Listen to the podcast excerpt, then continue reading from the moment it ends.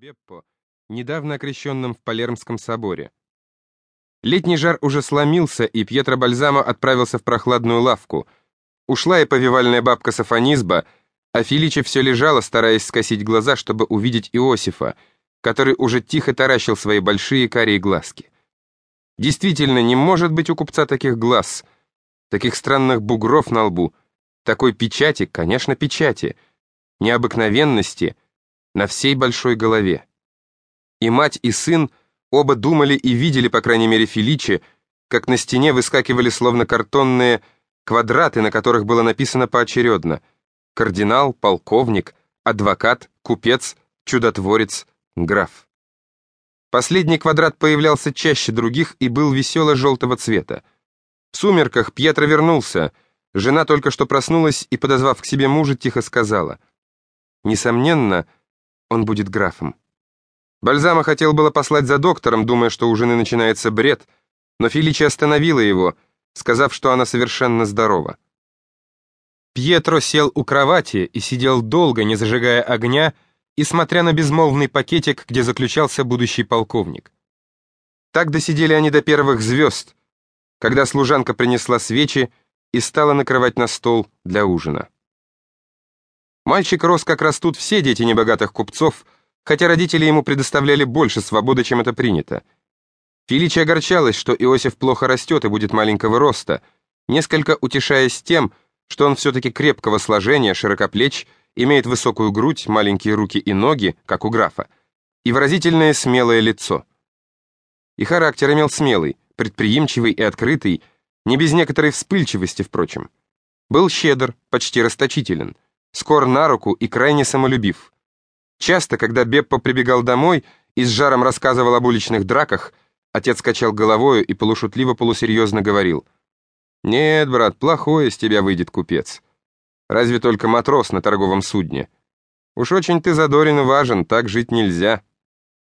Мать ласкала сына и радовалась словам Пьетра, потому что вовсе не считала положение купца самым выгодным и достойным для своего любимца.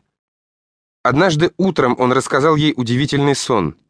Ему не спалось, и сначала наяву он увидел, как по темному воздуху двигались и сплетались блестящие голубоватые фигуры, вроде тех, что он как-то заметил в учебнике геометрии — круги, треугольники, ромбы и трапеции.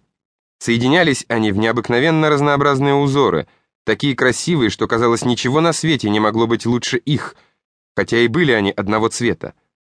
Как будто вместе с ними носились какие-то инструменты каменщиков, совсем простые, молотки, отвесы, лопаты и циркули. Потом он заснул и очнулся в большой зале, наполненной одними мужчинами. Посредине стоял большой стол, как на придворных обедах — с хор раздавались скрипки, флейты, трубы и контрабасы, а сам Иосиф висел в воздухе, сидя на голубом облаке. Внизу, прямо под ним, на маленьком столике стоял графин с чистой водой, и около находился голый мальчик с завязанными глазами. Руки его были скручены за спину полотенцем. И Иосиф понял, что этот пир в честь его. У него горели щеки, он чувствовал, как билось у него сердце, между тем, как голубое облако — описывая мелкие, все мельче и мельче круги, опускалась прямо на столик с графином. Ему было так радостно, что он проснулся, но и проснувшись, продолжал чувствовать, как бьется его сердце и как пахнет вареным красным вином, смешанным с анисом и розами. Феличи весь этот сон поняла попросту и объяснила, что Джузеппе женится на графине, будет держать открытый дом и каждый день обедать с музыкой, которая будет играть арии Перголезе. Но, кажется, она боялась сглазить предсказание, потому что усиленно просила сына никому не рассказывать об этом видении, обещая и со своей стороны полный и строгий секрет. Вскоре после этого сна Иосиф, гуляя в отдаленной части города, засмотрелся на недавно отстроенный дом, с которого не успели еще снять лесов. Он был очень красив, четыре этажа, выкрашенный в розовую краску. На крыше стояли гипсовые вазы, вероятно, чтобы потом сажать туда вьющиеся цветы. На крыльце сидела худая женщина с ребенком. Очевидно, она пришла издалека и несколько дней не ела, так бледно и худо было ее лицо. Нищая не обратилась к Иосифу, она его не заметила. Да и потом, естественно, было подумать, что такой маленький мальчик едва ли может оказать какую-либо помощь, разве сбегать в аптеку или полицию. Но у Иосифа всегда почти были деньги. Имея доброе и быстрое на решение